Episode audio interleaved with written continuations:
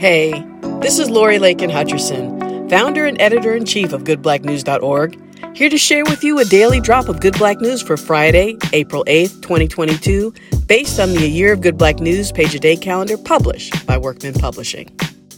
The words of Pulitzer Prize nominated poet Vivian Ayers Allen have stood the test of time and space.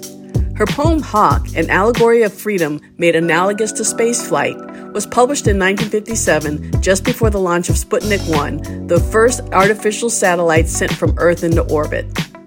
Enlarged reproductions of select lines were exhibited at NASA's Lyndon B. Johnson Space Center.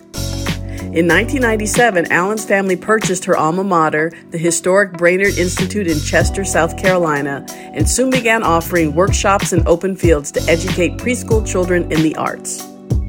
And in 2019, fellow Houstonian Solange Knowles used a sample of Allen's poem On Status, as read by her two famous daughters, Phylicia Rashad and Debbie Allen, on Knowles' acclaimed When I Get Home album.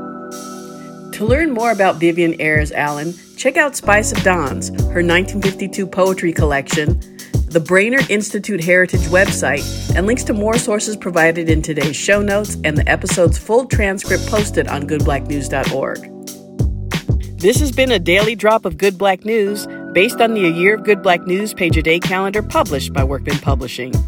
Beats provided by freebeats.io and produced by White Hot.